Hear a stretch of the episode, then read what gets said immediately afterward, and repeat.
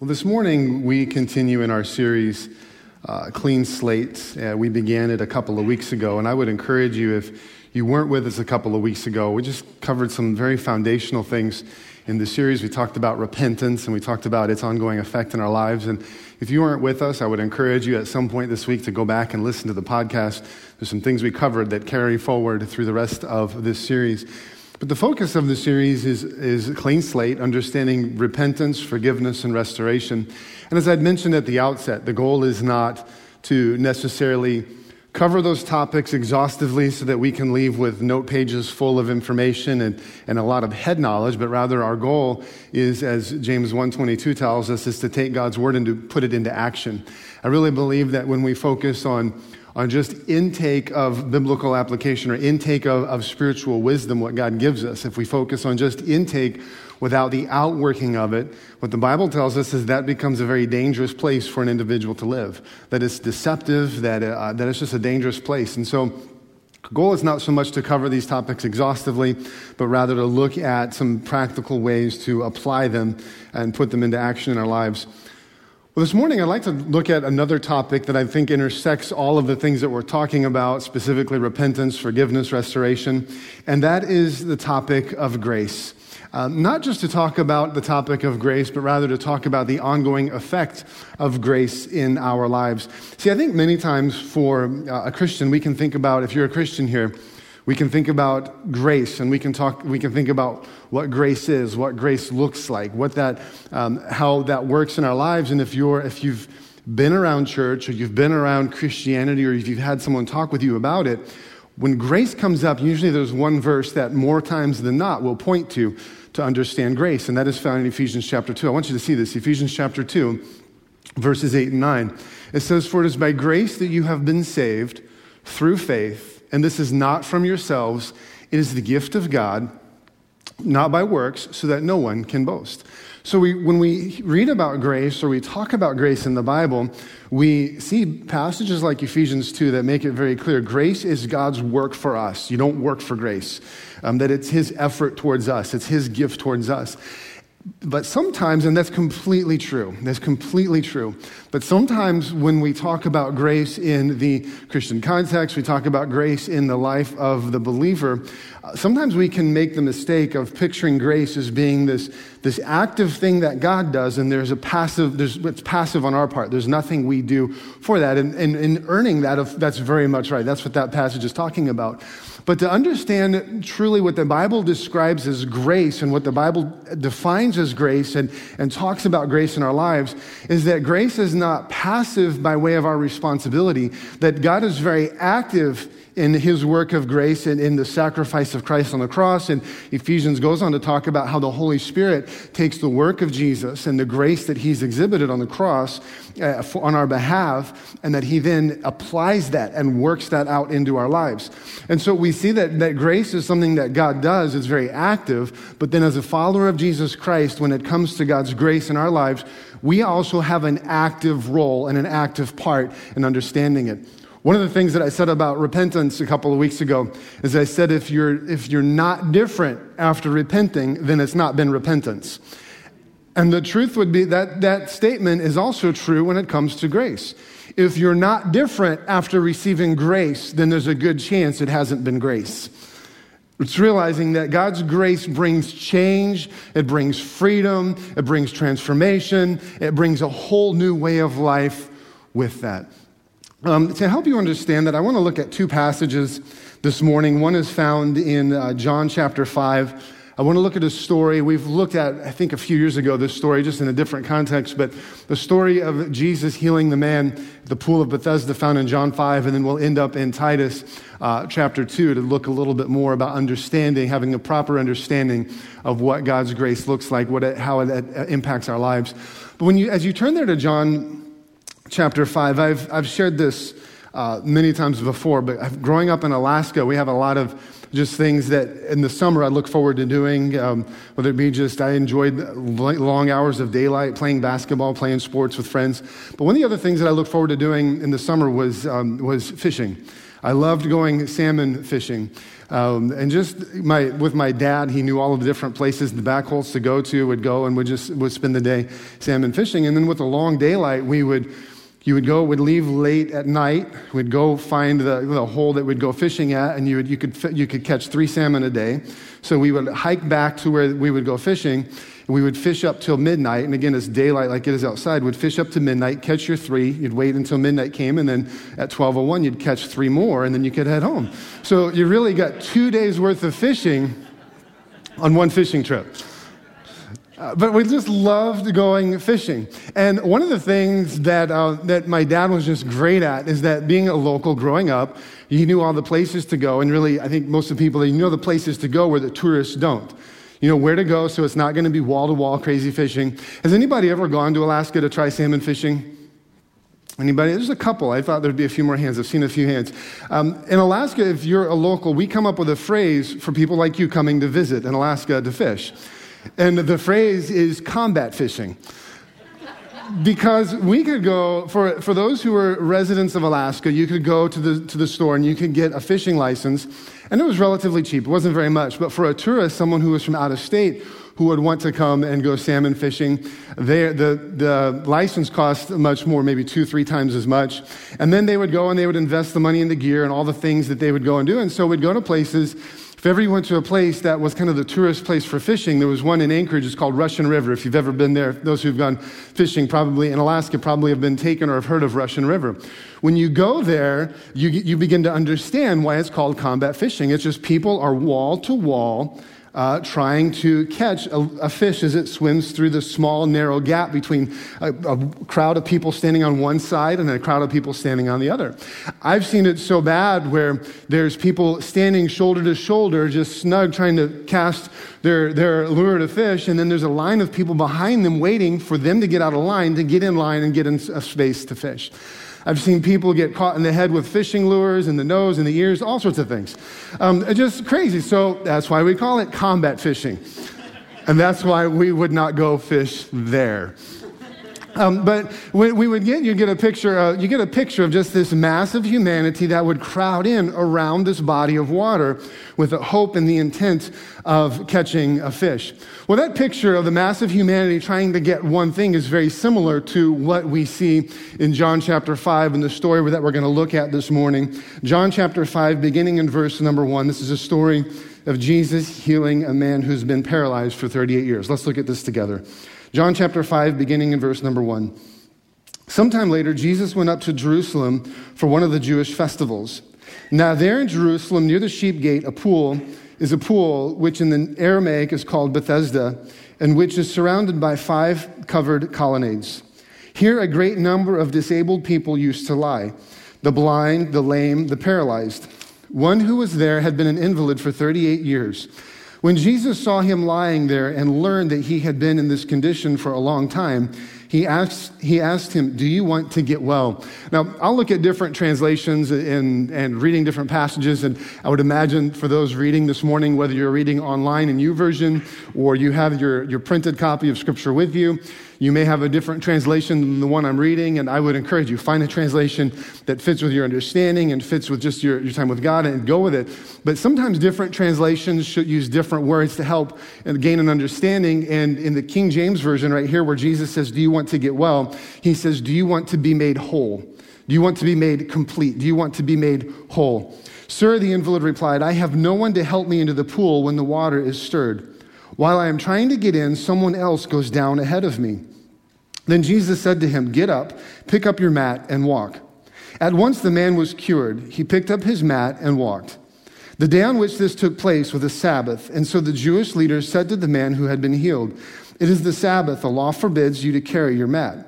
But he replied, The man who made me well said to me, Pick up your mat and walk. So they asked him, Who is this fellow who told you to pick it up and walk?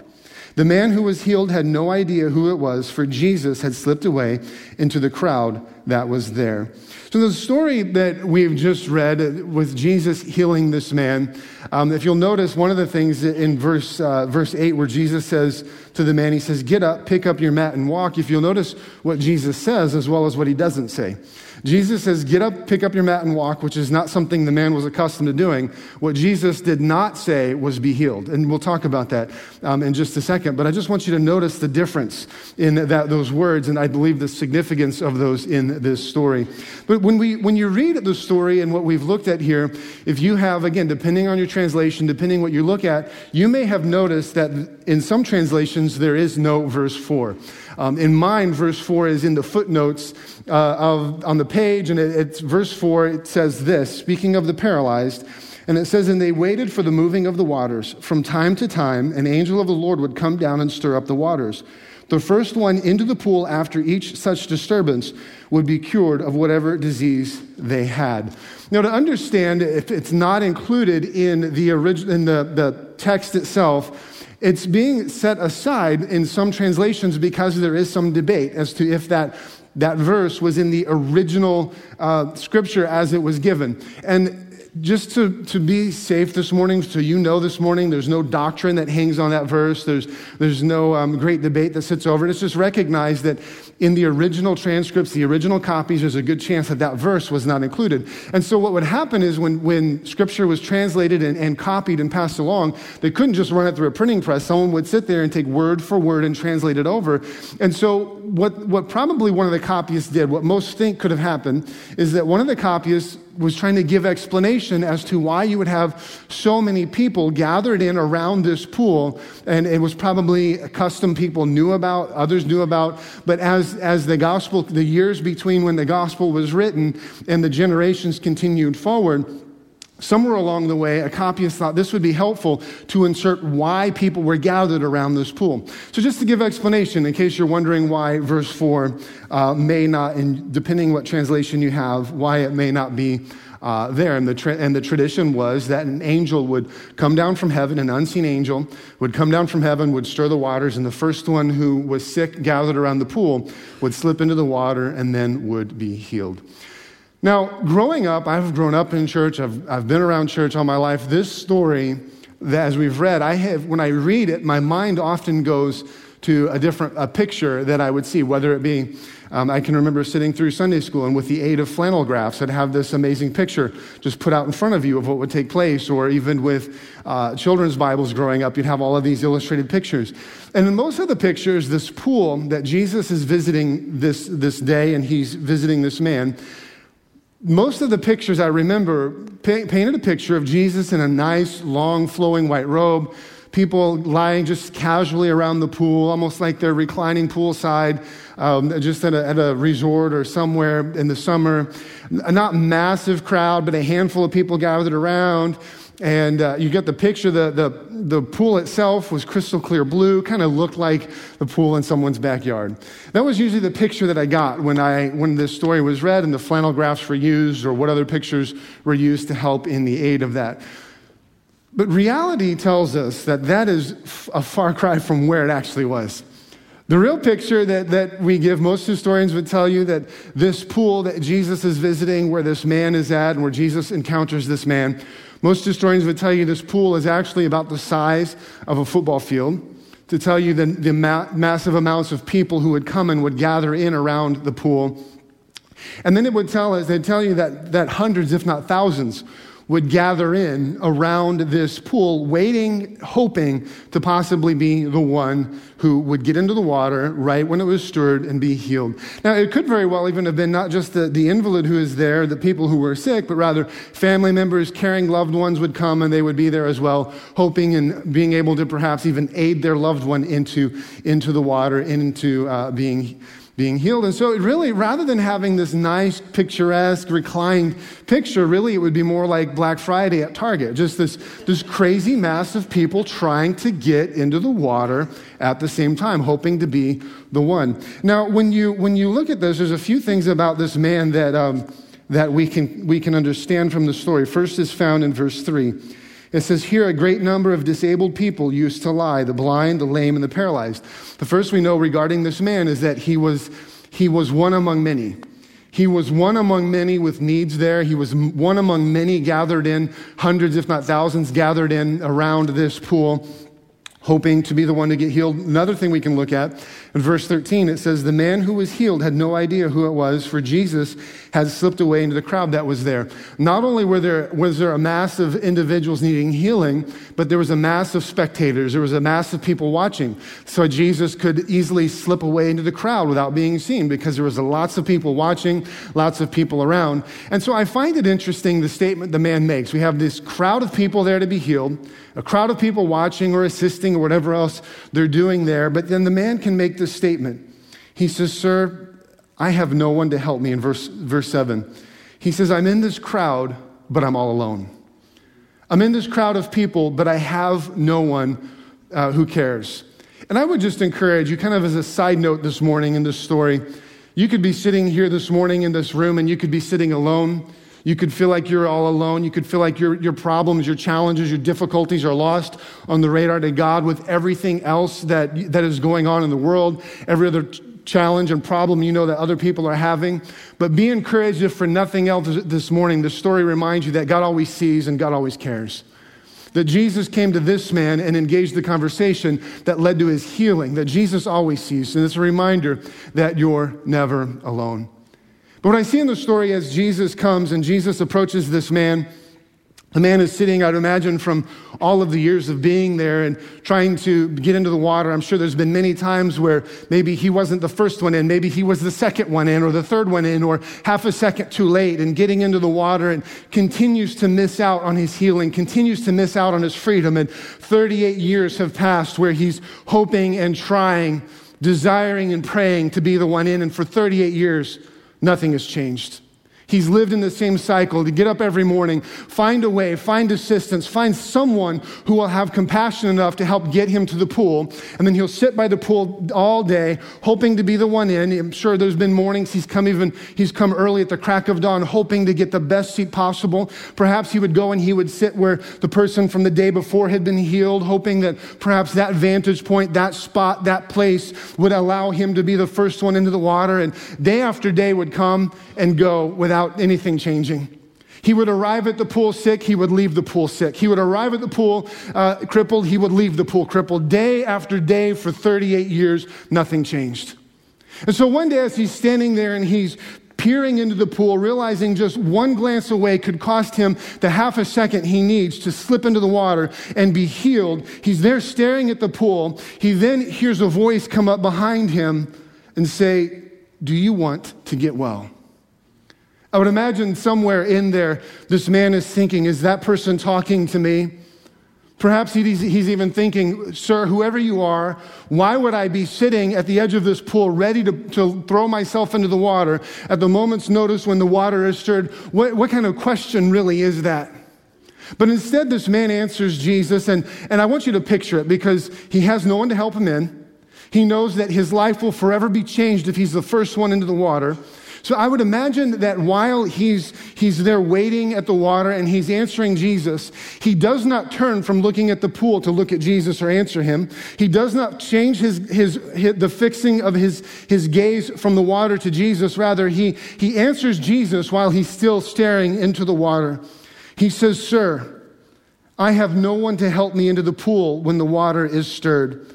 While I am trying to get in, someone else goes down ahead of me. So he says, I'm all alone. I've been living in this cycle for 38 years. I'm not willing to spare a glance that could cost me what I need. And so, whoever you are who's talking to me, I don't have an answer. I don't have a solution. I don't have a way out. My only hope is being the first one into this water. And so, Jesus gives him Jesus' question Do you want to get well? Or do you want to be made whole? I really believe that Jesus' Jesus's statement to this man is really an invitation. It's an invitation to a whole new, different lifestyle that he has not had for at least 38 years. He very well could have been born crippled.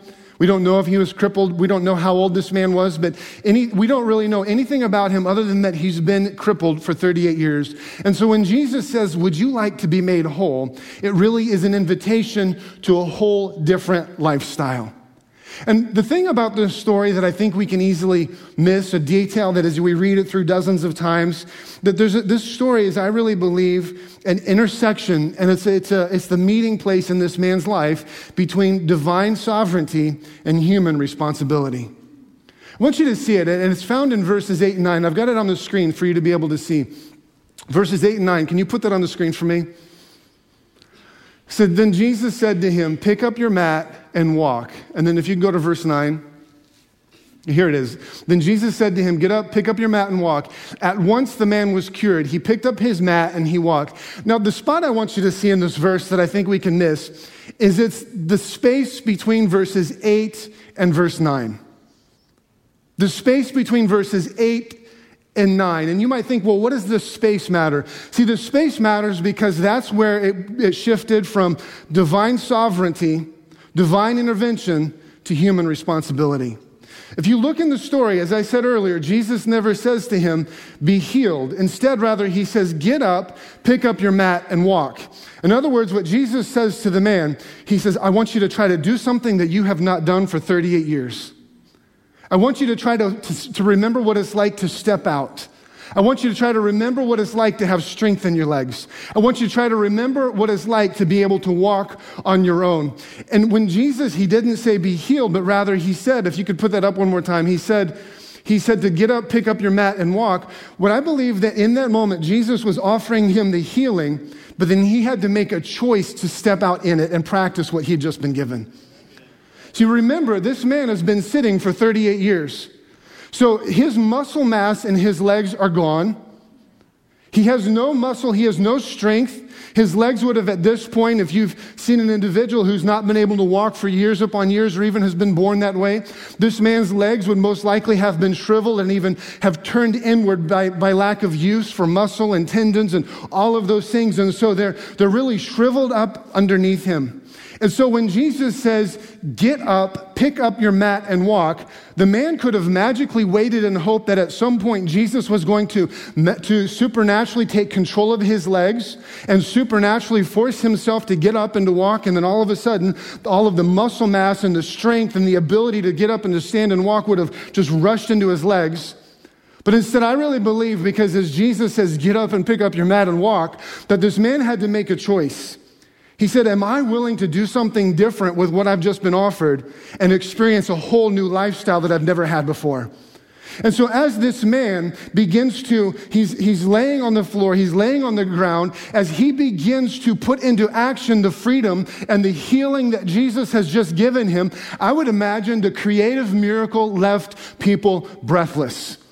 That this man is there, and all of a sudden, as he takes a, a takes a, a, a frail uh, leg with no muscle, no strength, that's turned inwardly, as he begins to try to move something, all of a sudden, it's like this leg begins to grow, and muscle mass begins to fill the bones, and strength is there, and all of a sudden, his leg begins to stand out straight, and then he, he stands up on that one leg, and as he does, the second leg begins to just fill with, with strength and muscle mass, mass and the bones, and the legs begin to stretch out, and before long, he's standing there and I would imagine for the first time in 38 years or more, he's looking at legs, perhaps the first time in his life, he's looking at legs that he's never had before.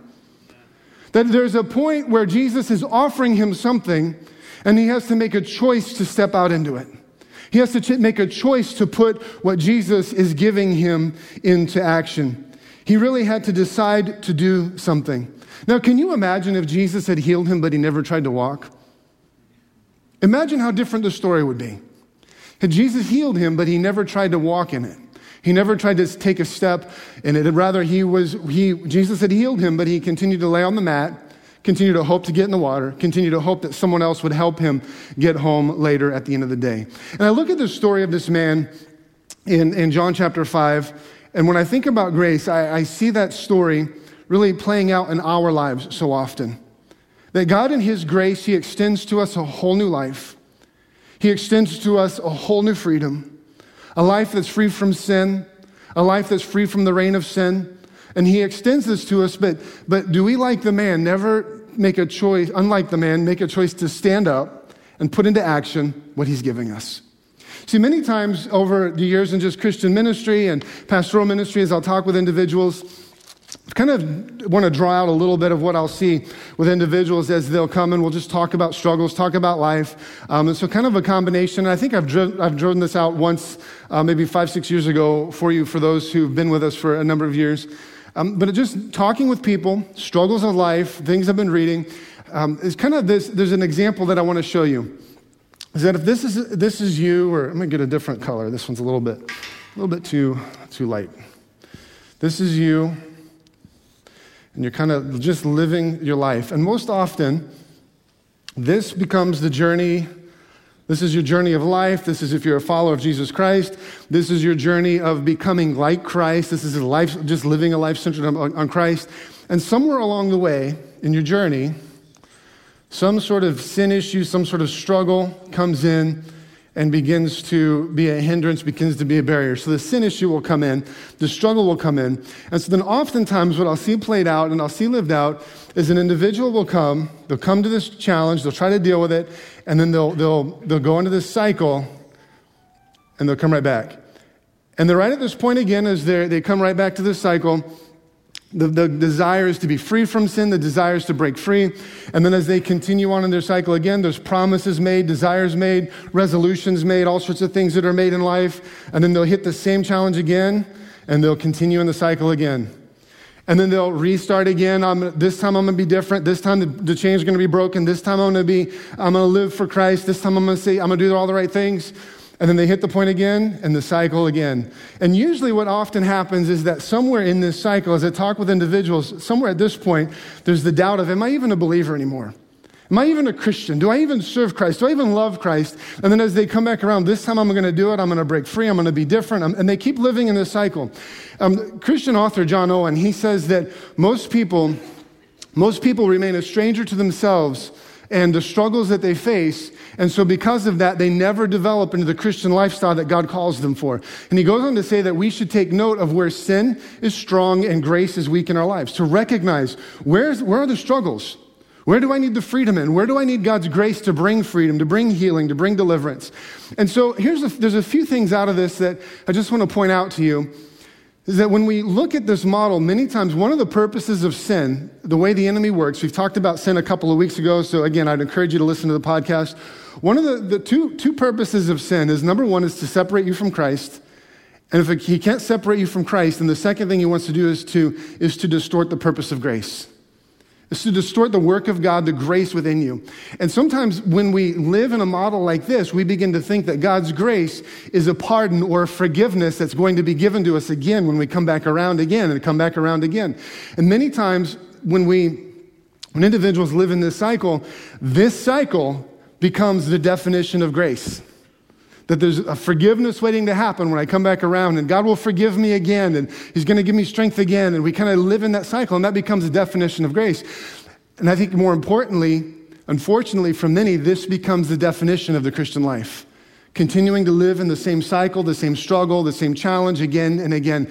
And I think the, the, more, the greater danger is that this model of what I've just drawn out for you, this model does not fit the biblical model of what God desires for the follower of Jesus Christ.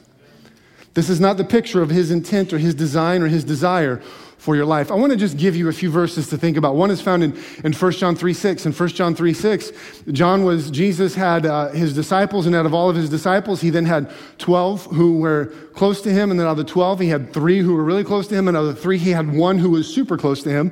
And the one who was, that one who was super close to him, his name was John. And John wrote, uh, John wrote a, few books in the Bible. One is in, in 1 John, and in 1 John 3 6, John says this He says, No one who lives in him continues to sin. No one who continues to sin has either seen him or known him. He says, No one who continues to live in a cycle of sin is living in a life that's reflective of relationship with God. He goes on to say in, in 1 John, he goes on to say in 1 John 1, he says, The sign of our relationship with God is our willingness to bring our struggles to God a willingness to bring our challenges to Him. But then he goes on to say, as the outworking of bringing our challenge to Him is that we choose to forsake sin and we choose to walk differently. That there may be a time where sin resurfaces, but we don't live in a, a cyclic pattern of sin in our lives. In, to other believers. The Apostle Paul wrote to believers living in Rome. Rome was kind of the, the capital of that culture and really kind of the, the boiling pot of all the things that we see later addressed in the New Testament and in, Ephesians and Colossians. And Rome was kind of that, that center point of all of that. And to believers living in Rome, Look what the Apostle Paul writes about regarding their relation to sin in John chapter, or, uh, uh, Romans chapter 6, verse 4. He says, We were therefore buried with him through baptism into death, in order that just as Christ was raised from the dead through the glory of the Father, we too may live a new life. You see that? He says, We may live a new life. He doesn't say that we'll recycle back through the same struggles again and again. He says, We'll live a different life. We'll live a changed life. We'll live a transformed life. Look, reading on in Romans chapter 6. Verses 11 through 14, he says, In the same way, count yourselves dead to sin, but alive to God in Christ Jesus. Therefore, do not let sin reign in your mortal body so that you obey its evil desires. Do not offer any part of yourself to sin as an instrument, or the translation would be as a weapon of wickedness, but rather offer yourselves to God as those who have been brought from death to life, and offer every part of, of yourself to Him as an instrument or as a weapon of righteousness. For sin shall no longer be your master because you're not under the law, but you're under grace. Now, if you can keep that verse on the screen for just a second, he says, Sin will no longer be your master because you're not living according to sin, you're living according to grace. Do you see where when we, when we allow this model to fit with what we think about and define grace that is conflicting with what the Bible, with what God tells us that a life covered by grace is? So he says that we're not to allow sin to dominate our lives. We're not to continue to live in the cycle of sin again and again.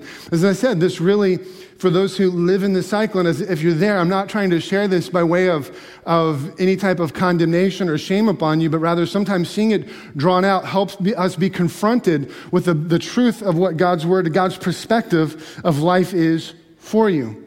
And so, when it comes to the Christian model, the Christian design that God gives us according to, to how He sees life to be lived, and this is really the, the entire Romans 6 experience, I would encourage you uh, this afternoon or tomorrow morning in your devotions and quiet time with God, if you go on a jog and you listen to Scripture in the morning, whatever it is, listen to Romans 6. Listen to Romans 6 in light of what we're talking about this morning. The Romans 6 model that, that we're given is that a same individual living of follow, following and pursuing Jesus Christ is, is living and pursuing Christ, living life, that as they're going, when a challenge comes, when a sin issue comes in, whatever that might be, that as they go, they might face it, they might, they might deal with it and come back, but ultimately, through Christ, this is no longer an issue. So, according to what the Bible would show, really this becomes an issue. It's really we're here, and sin is no longer intended to influence. In other words, we, we live above the influence of sin. That's what Romans 6 tells us. We live above the influence and the pull of sin in our lives. So it influences us when we forget that it's no longer meant to be a part of our lives and we allow it to insert itself into our life and to become a controlling point. Does that make sense? So it's a choice to allow the work of Christ and the grace of Christ to transform us and to bring us to this place. In Romans chapter 6, one of the things it tells us in Romans 6, um, in fact, you, I think we have Romans 6 22 on the slide, don't we? Romans chapter 6, verse 22 think we have it there. There we do. But now that you have been set free from sin and have become slaves to God, the benefit reaps to leads to, reaps the benefit you reap leads to holiness, and the result is eternal life. It says now that you have been the, the, the cycle of sin has been severed in your life. A good way to think about it. Now that sin has been evicted in your life. Now that sin has been dethroned in your life. Now that sin has been kicked out of your life. That the benefit of sin being evicted, sin being dethroned, sin being, being thrown out, the benefit is that you now live a life devoted to God. The benefit you reap leads to holiness, Christ likeness within you, the nature of the Holy Spirit in you, the purposes of God within you. It says the result is eternal life. The result is the destination that God has in store for you. So, very different picture, but sometimes we can, I think, make a mistake as we think about Christ and we think about following Christ and we think about living for Him and the effect of grace in our lives. And sometimes I think we can fail to fully get the picture of what it's intended to, to look like. But when it comes to Romans 6, as I referenced Romans 6 earlier, the entire premise of Romans 6 is that sin is, sin's hold is broken in your life. And because sin's hold is broken in your life, grace continues, because grace broke it through Jesus Christ, grace continues to change and affect and transform our lives. And so, three things I'd love to give you just quickly out of, out of Titus chapter 2, if you can turn there with me, Titus chapter 2, talking about grace and thinking about the effect of grace in your life, the effect of grace in our lives. I'd love to just share with you three things very quickly um, that the Bible tells us of how grace works, its ongoing effect in our lives when we, ex- when we experience the grace that's been extended to us through Jesus Christ, as Ephesians 2 talks about, the passage we looked at earlier. Three things about grace that I want you to see, but to understand it, look at with me in Titus chapter 2, beginning in verse number 11. For the grace of God has appeared that offers salvation to all people. It teaches us to say no to ungodliness and worldly passions and to live self controlled, upright, and godly lives in this present age while we wait for the blessed hope, the appearing of the glory of our great God and Savior, Jesus Christ, who gave himself up for us to redeem us from all wickedness and to purify for himself a people that are his very own, eager to do what is good. So, three things very quickly about grace that God's grace actively does in our lives. The first one's found in verse number 11 God's grace frees us. God's grace frees you. His grace frees you from the cycle of sin. His grace frees you from the reign of shame. His grace frees you in, in Hebrews, and we're going to talk about clearing our conscience next week, but in, in Hebrews, twice, at least two different times, it says that God's grace is so powerful that it cleanses your conscience. That His grace is transformational in your life. His grace frees you. Look in verse number 11. It says, For the grace of God has appeared that offers salvation to all people, that offers freedom, that offers deliverance, that God's grace frees you. In other words, His, his grace, when it's extended into your life through Jesus Christ, is not just a cycle of forgiveness that's waiting to happen again and again. The, the amazing thing about the grace of God in our lives is that when you do sin, when you do choose to sin, when you do choose to do something that's outside of God's design or pattern or desire for your life, the amazing thing about His grace is that He extends it to you and we, we, we're forgiven. But it's good to, the best thing to think about with grace is not to think about it as a, as a cycle of forgiveness or to think about grace as being a pardon that's waiting to happen. Rather than thinking of grace as being the pardon that's waiting to happen, the pardon, the, the, the forgiveness is waiting to be extended, rather think about grace as being the key that unlocks the jail cell. It's not the pardon, it's the key that opens the cell. And really, it's both. That he not only forgives you, but he sets you free from the very thing that you've been struggling with, the very sin that's been controlling or dominating your life. Really, as we said in Romans, uh, Romans 6, that it's a picture that sin's reign ends. Sin's reign is over. It's done with. Um, and I think one of the, the best ways to think about it is that when we, when, when we moved to Pennsylvania, we moved here from Michigan. And it, was impossible to live in Pennsylvania and pretend we're still living in Michigan at the same time. That you have to, you were all here in Pennsylvania. And when it comes to sin, for a follower of Jesus Christ, to realize that you are completely free from sin, so you can't pretend to live as if you're still in sin at the same time. It's a very different picture. That you've been set completely free not partially free, you've been set completely free. Jesus completely healed the man in John chapter 5. He had to put it into action in his life to experience the, the benefit of that. You, grace, God's grace has set you free from sin. So it's a choice to put it into action in our lives. Secondly, God's grace teaches and guides us how to live for Him, found in verse number 12. God's grace teaches us how and guides us how to live for Him, verse 12. God's grace, it teaches us to say no to ungodliness and worldly passions and to live self controlled, upright, godly lives in this present age.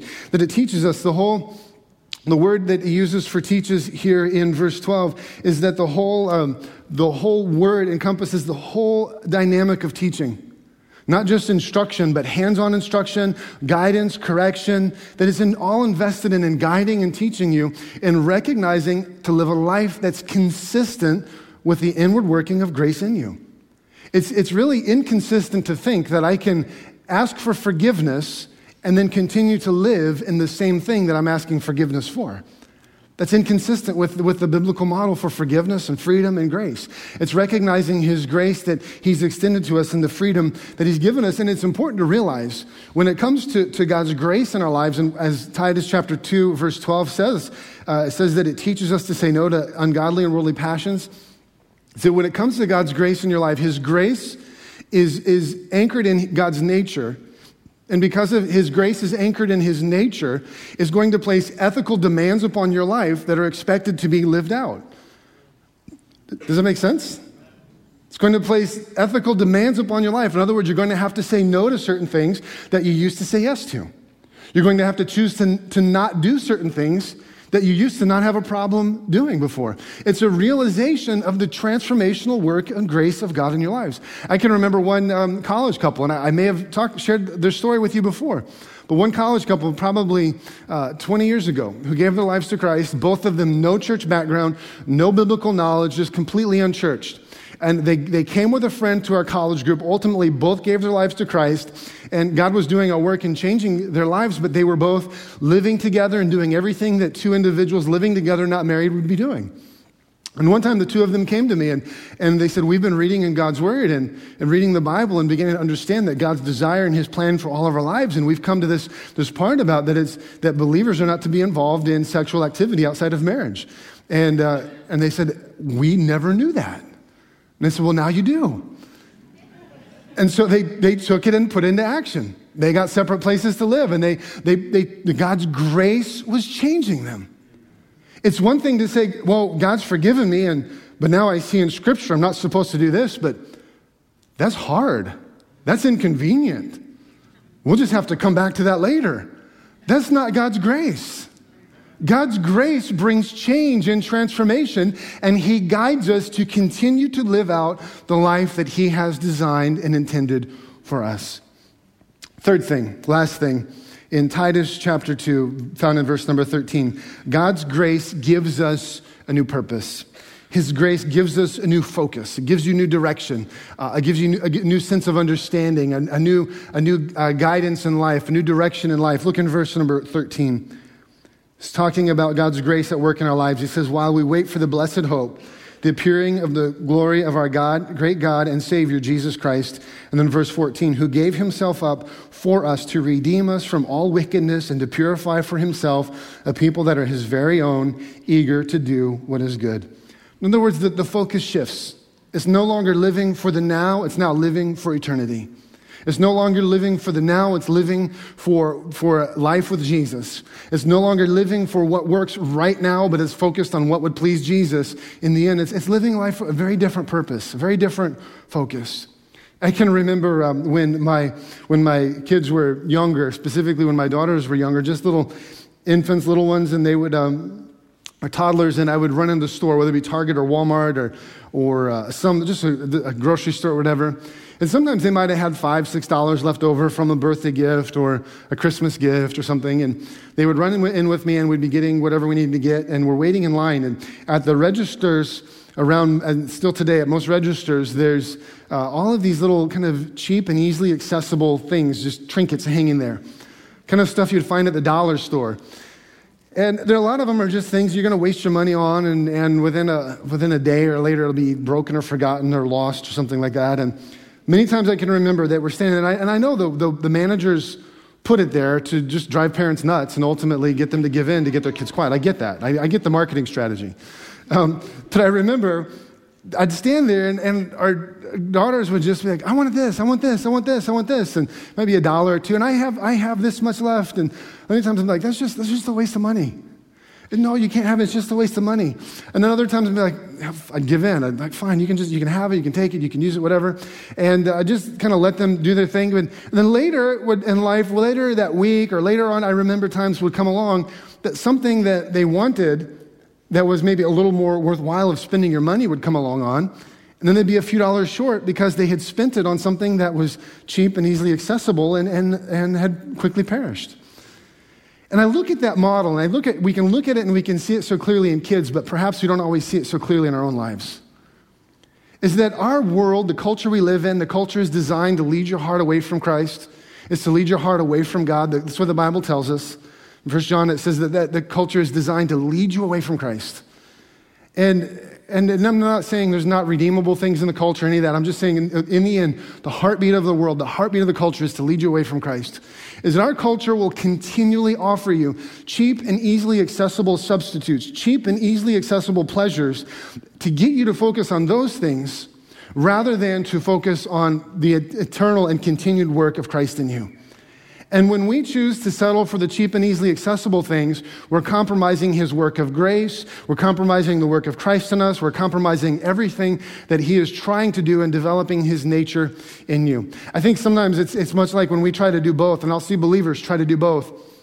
It's much like a trapeze artist who is, is performing and swinging between the different trapezes as they go. And you'll see different ones. I remember being at the circuses and different things, and you would see one who would hold on to the trapeze, and as the other one comes, there's a suspended point where they have to completely let go of one and grab onto the other. I don't know if you've ever seen a trapeze artist get stuck between the two. They grab one and they never let go of the other. Before long, they lose momentum and they're just kind of there, just hanging midair.